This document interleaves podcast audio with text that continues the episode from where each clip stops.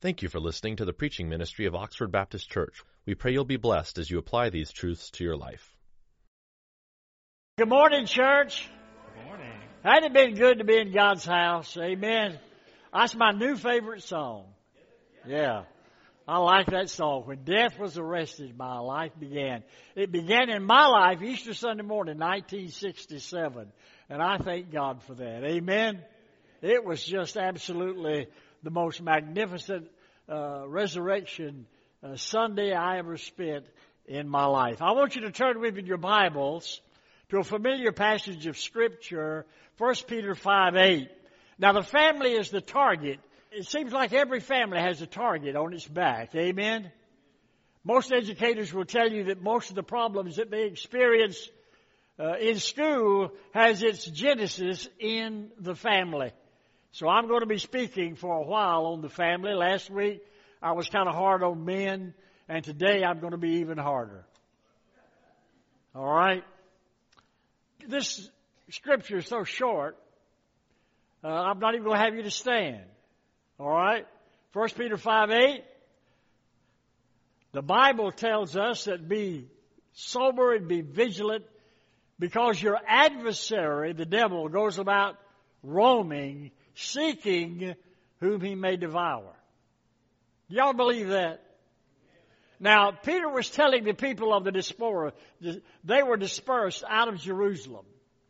Uh, simply because of the stoning of Stephen, uh, there was a great difficulty. Not only with the Roman Empire, but with uh, the, the structure of the religious people. And so a lot of Christians began to move out and flee in that area of the world. And so Peter is writing to them a, an epistle of real encouragement during this period of time in their life. And he's telling them, listen, I want you to be aware of this one thing. Uh, no matter where you go, there you are. And I want you to know that evil is going to not only be before you, it's going to be with you. No matter where you turn, your adversary is going to be there. And so I want you to understand that that is the truth in the 21st century as well. Not being redundant, I want to read you this from Dr. Dobson, Focus on the Family. He stated that Western civilization stands at a great crossroads. Our very survival as a people will depend upon the presence or absence of masculine leadership in millions of homes. He said, dads hold the keys to the preservation of the family. How true. Stephen Farrar stated this, that leading your family through the chaos of American culture is like leading a patrol through enemy occupied territory. And that's kind of true too, amen? It's very difficult today. Chuck Swindoll said this, and we need to listen. He said that we live in the do it your own thing syndrome. Uh, it's really difficult. Solomon, you probably never read him. He's a Christian writer, counselor. He wrote in his book on narcissism and intimacy, of which I read. Listen to this. It's so astounding. What seems to be distinctive about our times is that society sees narcissistic traits as a means to an end and not really a problem. In other words, uh, the more into yourself you become, the more narcissistic you become, that that seems to be a new norm for our society, even in the, in the context of relationship. Gaylin, who wrote this, another Christian writer, in his book, The Rage Within, had this to say, the most dangerous thing in the world is to be uninvolved. Man, when you're not uninvolved, you're in trouble, particularly with your family. It is an apparent uh, reality that there's an all-out war being declared on the family in the United States of America. As a matter of fact, if you read anything about education and you see what's happening, it is literally astounding.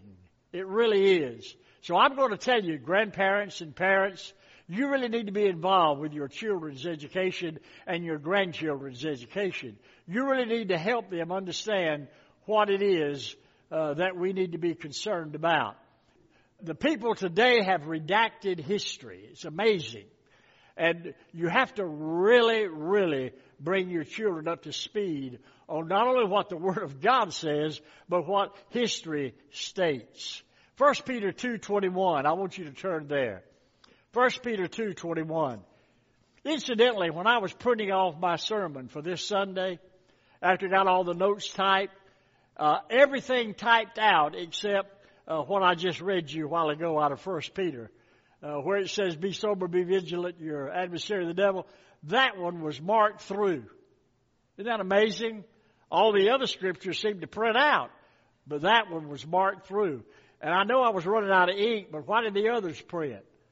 And so I had to go exercise my printer. In the name of Jesus, get your life straight, printer. Amen.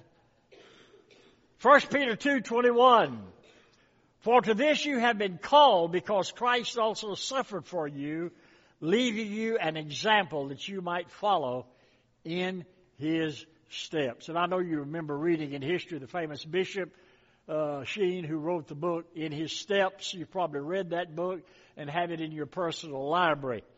But I want to talk to the teachers just a moment and all the fathers, and particularly all of our family units. This scripture that Peter gave them as they were going about, being conscious of their adversary, is a really educational metaphor. Uh, if you go back and look at it, Paul in 1 Corinthians chapter 3 used another architectural metaphor when he said, I have laid the foundation of Jesus Christ among you, and the word he uses there is architecton, where we get our word architect. Now here, this concept is kind of expounded upon. Peter said it this way, look, You've been called because Christ suffered for you, leaving an example that you should follow in His steps. That word example means that Jesus Christ laid down the ABCs of discipleship for you, and you must follow in His steps. Now, if you look at these two concepts, Paul said, I laid the foundation, and Peter says, now you're going to build upon that foundation, and you really need to build upon it with those principles that are lasting. Paul said you could build upon the foundation with wood, hay, and stubble, but it's not going to last. Fire burn it up. You need to build upon that foundation with gold, silver, and precious stones. Those things that will stand the test of fire. And Peter is telling them, listen guys, I want you to really understand this one thing, that if you really need direction of which way to go and what to do, Jesus Christ has already been there for you, and you need to lean on Him. You need not only to pray to Him, you need to take His example and follow it. When I was in the first grade, uh, actually, my first grade teacher was about ready to retire, and I'm glad she didn't because I remember her. She was kind of uh, an elderly lady. She had white hair, and it was in a had a bun. You know, we used to call it the Church of God bun. Uh, uh, she had a bun in her hair. And y'all probably don't uh, remember this, but we had a cloak room. You remember that? In our classroom. In our cloak room is where we put our lunch boxes and we hung our coats and this type of thing. She had supplies in there. And uh, uh, I remember when we started learning the ABCs. And she said, Ronnie, I, yes, ma'am. Will you help me? Yes. So we went in the cloakroom, and I came out with the uh, the easel stand and I put it up. You know, she came out with this huge book and she picked it up and put it right on that easel. And the name of that book was The Big Book. And it was big. I won't never forget that. And so we sat down in our class and she says, now class, raise your desk. So we raised our desk. You remember those days? We raised our, we had an ink well. We raised our desk. We took out a notepad and our pencil and put the desk down. Of course, they told you everything to do because they didn't. We'd have just been there flapping it. But anyway, uh, boys would anyway. And so we were there, and she said, "Now, class, this is the big book." And she started talking about the big book that it was opening up the world of wonder. And she began to talk about the world of wonder. And she had our imaginations just flying all over the place. And we were all excited. So when she turned the first page, there it was. On the left hand side was the uppercase A, and on the right hand side was the lowercase a. we were going to learn the ABCs. And she says, now class, she said, I want you to take your pen, your pencil, and I want you to write down the uppercase A. And she, oh, she just right in the air showed us how to do that. And we're all doing it. And then the lowercase a, we did that. And then she says, now put your pencils down. And then she'd walk by and look at us to see if we had done it correctly. Oh, I was so glad when she come to mind because I love to, to, to impress my teacher. And I did my very best. And she said, Ronnie, that looks good. And she went on down through the classroom. And then we went through not only the A, but we wound up with Z. I mean, we went through the whole book learning the ABCs. And that's exactly what Peter is telling those people of the Diaspora. He says, look, Christ has already drawn it for you. He's already drawn the ABCs. Uh, and all you have to do is to make sure you trace his steps exactly. And if you do, you're going to go in the right place. You're going to do the right thing because he's never going to lead you down a wrong path. You are called because Christ suffered for you, leaving you the ABCs of how to live your life. And so, friends, I'm going to tell you this. It's so important for us to make sure that Christ is our reference point because he's going to come by and check one day just exactly how well we have copied his steps. The first thing that I want to talk to you about, and this is exactly what the enemy tries to do in every household, the enemy seeks to destroy your relationship between husband and wife.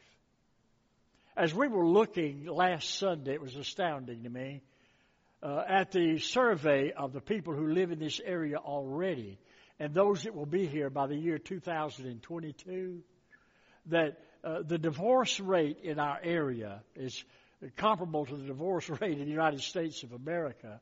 And this takes into consideration church as well as secular, that it was about 47%. 47% of the people are divorced or going to be divorced. Does that upset you?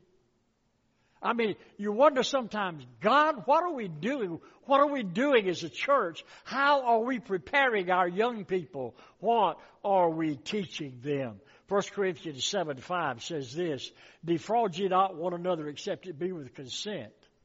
And this consent is for a time that you give yourselves to fasting and prayer and that you come together again, that Satan tempts you not for your incontinuancy. In other words, uh, if Satan can get in, if evil can come in and cause us to be inconsistent and not continue to love one another and relate to one another like we should, there's going to be trouble. And it's not going to be in River City, it's going to be in your home. It really is. Defraud one, ye not one another. That word defraud in the Greek means to rob. Don't rob one another. Do you know if you don't love each other like you should, it's robbery? Now, Linda and I have been married a short period of time. We were married 51 years and 54 years, and we were true to our spouses. But I'm going to tell you something. For the rest of our life, for her to be fulfilled, I got to love her like God tells me to love her. I've got to communicate with her like God tells me to communicate with her. I've got to be to her what God wants me to be, or her life is going to be robbed. And for my life on earth, she's going to do the same thing. She's going to love me, communicate with me, and we're going to share with one another, and we're not going to participate in marital robbery. We're going to be together 100%. Amen? I'm going to tell you folks, there's an all out attack on husband and wives. There's an all out attack on the family. Christopher Leach said this in his book, another writer, The Culture of Narcissism. Listen to this now. Uh, these are leading people in this field. Both men and women have come to approach personal relationships determined to manipulate the emotions of the other while protecting themselves against emotional in- injury. Both sex- sexes cultivate a protective shallowness. It seems like we don't give 100% anymore. There's a protective shallowness about us. Oh, uh, listen, folks, that's exactly falling into the game plan of the enemy. There can't be a protective shallowness. I'm going to tell you something. Uh, if you're not open and honest and completely 100% for one another, you're going to be in serious trouble at some time or another. You really are. Some years ago, I was at the counseling center, and uh, my telephone rang, and it was the mayor. And I said, "Yes, uh, Mr. Mayor." And this was in Warner Robins, Georgia. Mayor said, "Dr. Spillers," he said, "I've sent uh, two of my people, husband and wife, uh, to see you this morning. And he said, I hope I haven't overstepped my bounds, but we need, uh, it, it's really bad. And, and we got to have some resolution here pretty soon. He said, our, our, our things are going to happen negatively, uh, not only uh, vocationally, but also uh, with retirement, etc. He went into a little detail, and he says, uh, they're on the way now. Is that a bad thing? I said, no. Fortunately, I can, I can meet them. And so when they got there, the secretary said to come in, so they came in and sit down on the couch. This gentleman sat at one end of the couch, and she sat at the other end of the couch. That's usually a real dead giveaway, isn't it? Huh? Uh, and uh, uh, they were sitting there on the couch, and and uh, this woman began to talk. And as she began to talk, uh, she changed gears. She went from first to second, and then from second to third, and then from third to fourth, and then she went into overdrive. And finally, she got finished, and I said to myself, Self, uh, he probably doesn't say anything because he can't find a place to jump in. and so I, I, I looked and I, I began to see that he's an accountant now, don't get me wrong, I'm not stereotyping people, but I've counseled for how long? 47 years, and I ran the largest Christian counseling center in the Metroplex for eight and a half years. So I think I have a little bit of experience. Uh, I'm, I'm not trying to label people, but those people who work with machines and who are accountants and who are engineers, they think differently than most of us you know, that are just average. They cross every T and dot every I, and they are very, very precise. Well, you could tell right quickly that she wasn't precise. She used the shotgun approach. And if I talk long enough and hard enough, uh, uh, something is going to get through. So I finally got him to respond, and I said, "Sir, is is uh, what she telling me uh, the way it is in the home? And he said, I've tried to talk to her through the years, but it's kind of like uh, talking to a record player that you can't find the stop button. and so I began to talk to them and share with them, and I tested them, and when they came back and they looked at their results, and we began to a counseling sequence. It was amazing how we finally got some equilibrium in that relationship. And this poor girl had never had anybody in her life, father, mother, siblings, anybody ever to really listen to her. So I guess she decided she had so much stored up to tell that she was going to finally have somebody that was basically incarcerated that she could speak to. And the the man, bless his heart, uh, he began to be honest as well. And I want to tell you one of the secrets uh, uh, of doing this is uh, is cognitive reality therapy, where you really go back and look at situations and begin to say, now how could you have done that differently, and why did you do this, and what was your thinking, and begin to bring them. To, and through that process, after a while, they begin to smile and relate to each other. And one day, one day, they left the office with their arms around each other saying, Hey, we've got a new beginning. And it took a long time. It took a long time to adapt. It took a long time to change. It took a long time to understand. I just want to tell you something. Uh, time goes by so quickly. As I stand here before you, remember I said no tie in July, and I forgot last week, and I wore a tie. Uh, that comes with age. Uh, I, but, but, but I'm just going to tell you this. we're fixing to go into August, and I my birthday was January the fourth, and and uh, incidentally, it's, uh, 17 and a half, 34, 35. But that's my shirt size. But uh, and now look, we're going into August. Can you believe how fast this year has gone? Just it's gone by so fast. Listen, that's the way life is. And one day you're going to wake up, you're going to look at each other, and you're going to say, "Man, you know, this is not what I wanted. This is not what I dreamed out about." That's why it's so important for you not to rob each other. It's so important for you to communicate to each other. If if if you say to yourself, men particularly, "Oh God, here it comes again." How many times have we gone down this path? You know what that means, don't you? It means that y'all gone down that path, but you've never resolved it. You never found a resolution. Uh, you haven't been able to get past where you are. I, I don't care how many times you have to listen. To, The best thing to do is put your arms around each other and say, Under God, I love you. And I'm going to try to be a better communicator. I'm going to try my best to give you 100%. I'm not going to be narcissistic in my relationship with you. You know what that means, don't you? That means thinking of yourself before you think of your spouse. Being narcissistic means that we get do it my way or we don't play. You know. Have you ever asked your wife, where would you like to go eat? And they say, wherever you want to go, it doesn't matter to me. Have you ever had that response? You know, usually why you get that response is because uh, you've asked to go where you'd like to go, and you didn't get to go there, so it don't matter to you. You don't have a, an opinion. So I'm just going to tell you something, folks. Don't rob each other. The Bible says, let the husband render unto the wife due benevolence, and likewise the wife also unto the husband. Due benevolence. And it also says, uh, the wife hath not power over her own body, but the husband. And likewise, the husband hath not power over his own body, but the wife. That means that your relationship has to be reciprocal. That means that you become other oriented in your thinking. When you become other oriented in your thinking, it changes your whole life.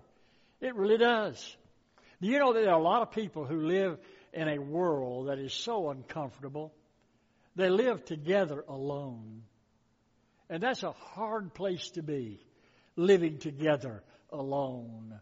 Uh, Clinebell and Clinebell, who were husband and wife, uh, clinical psychologists, wrote a book one time entitled Existential Loneliness. Now, that's for clinicians and it's not just good average reading. But let me tell you what they say that a lot of people live in this kind of an environment that they create. They talk to themselves more than they talk to their spouse. And let me tell you what happens when you do that. You say, well, I would like to do this, but I'm not going to say anything to her or him simply because I know how they'll probably react and I just don't want to cause any ruckus or go down that road. So I, I'm just going to talk to myself and conclude for that person. So when that person does speak about something, you don't hear it because you've already concluded for them in your own mind. That's called existential loneliness. And a lot of people live there. You talk to yourself more than you talk to each other. Wow. There are so many levels of communication. And most of us, if we're not careful, we don't develop intimacy in communication. We just wind up talking in level one all the time, which really doesn't have any emotion attached to it. It doesn't have any development included in it. In other words, you just talk about, are you, what do you want for supper? You know, uh, will you go by and pick up the laundry? Did you do this? Did you do that? Can you do this? Can you do that? And then when you get home, you get my friend Flicker. And you turn on television, and that's the end of your communication for the day. You know, until 11 o'clock news. I've sworn off the news. I won't listen to it on Sunday, particularly coming to church. You know. So I'm just going to tell you something, folks. We don't need to live together alone. Amen? Man, there are a lot of benefits if you do it right. There's nothing in the world like having a loving, communicable relationship. It's just wonderful. It really is. So the Bible tells us so specifically that we need to do our part. We need to invest into each other. I've got five minutes. Can you listen in a hurry?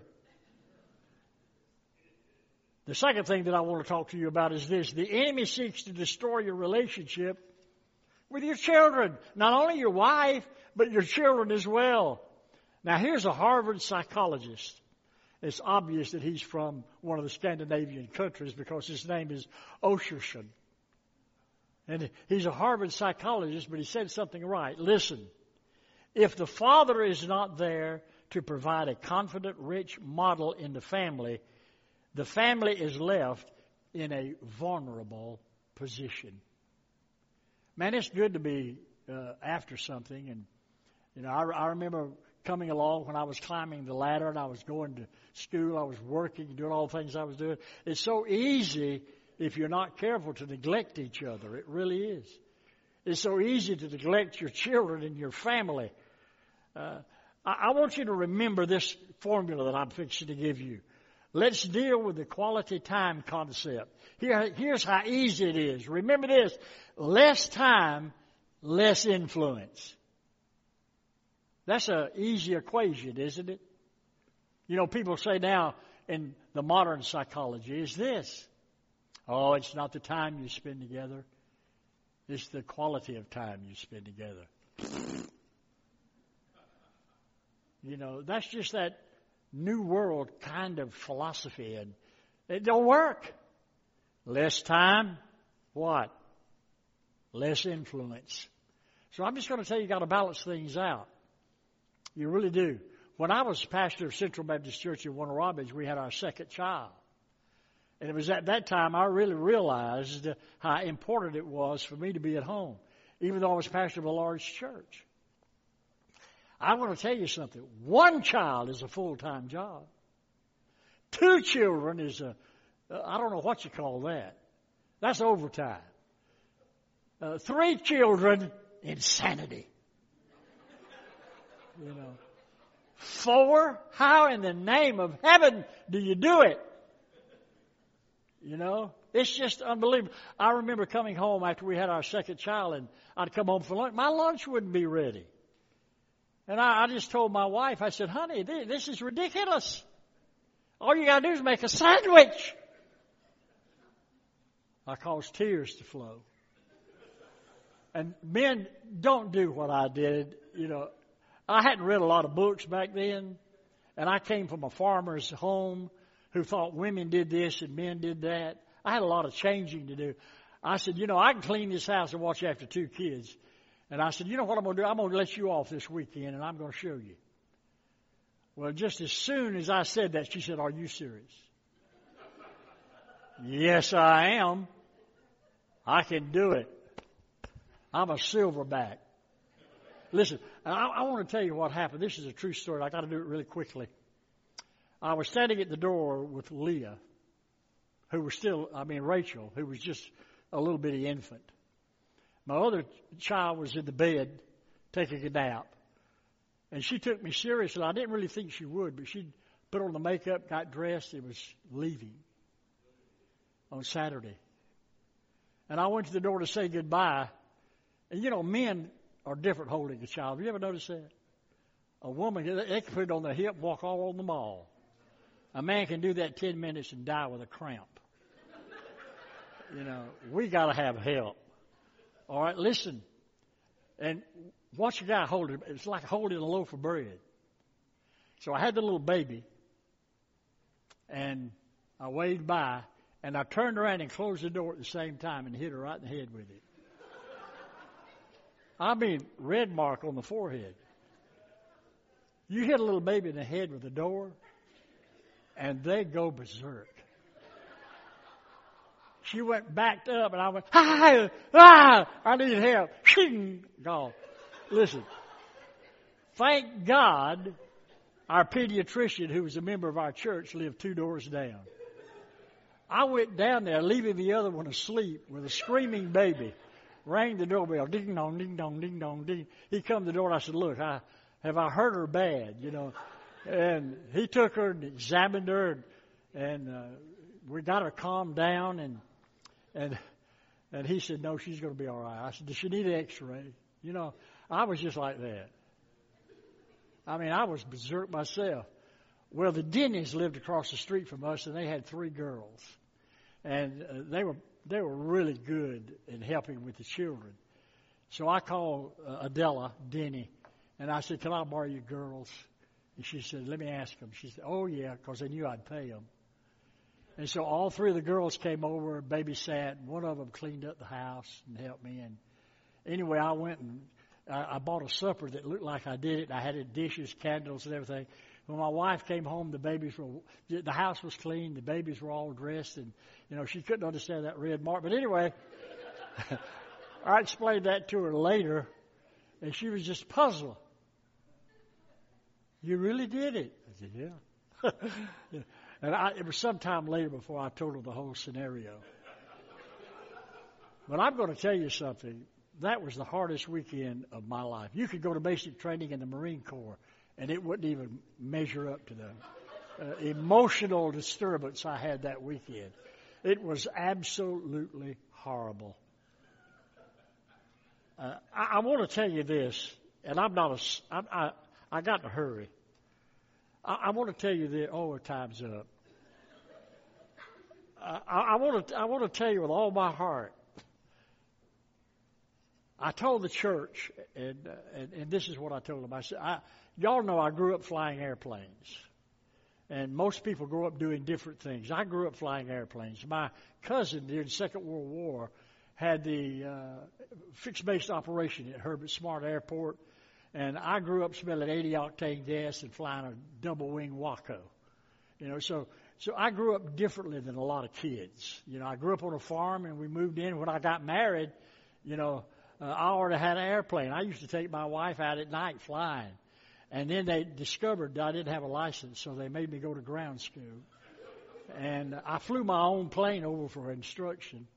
And the instructor said, "There's something wrong with this picture."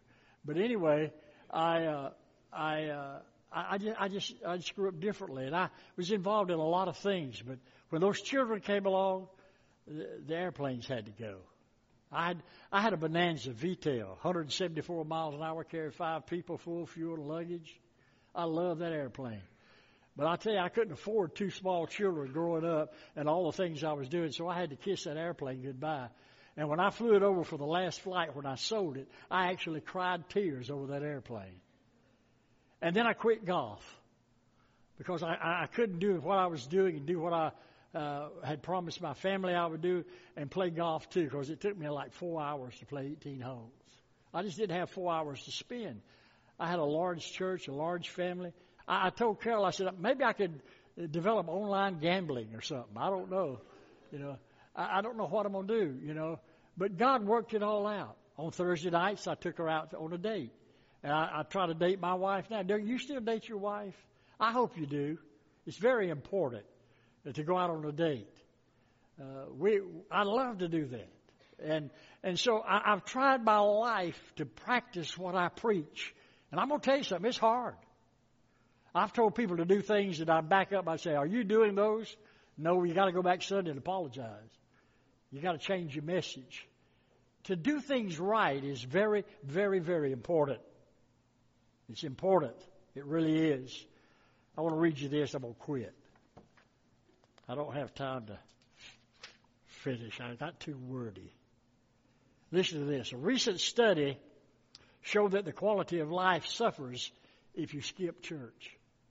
Now I'm documenting this. You can follow it.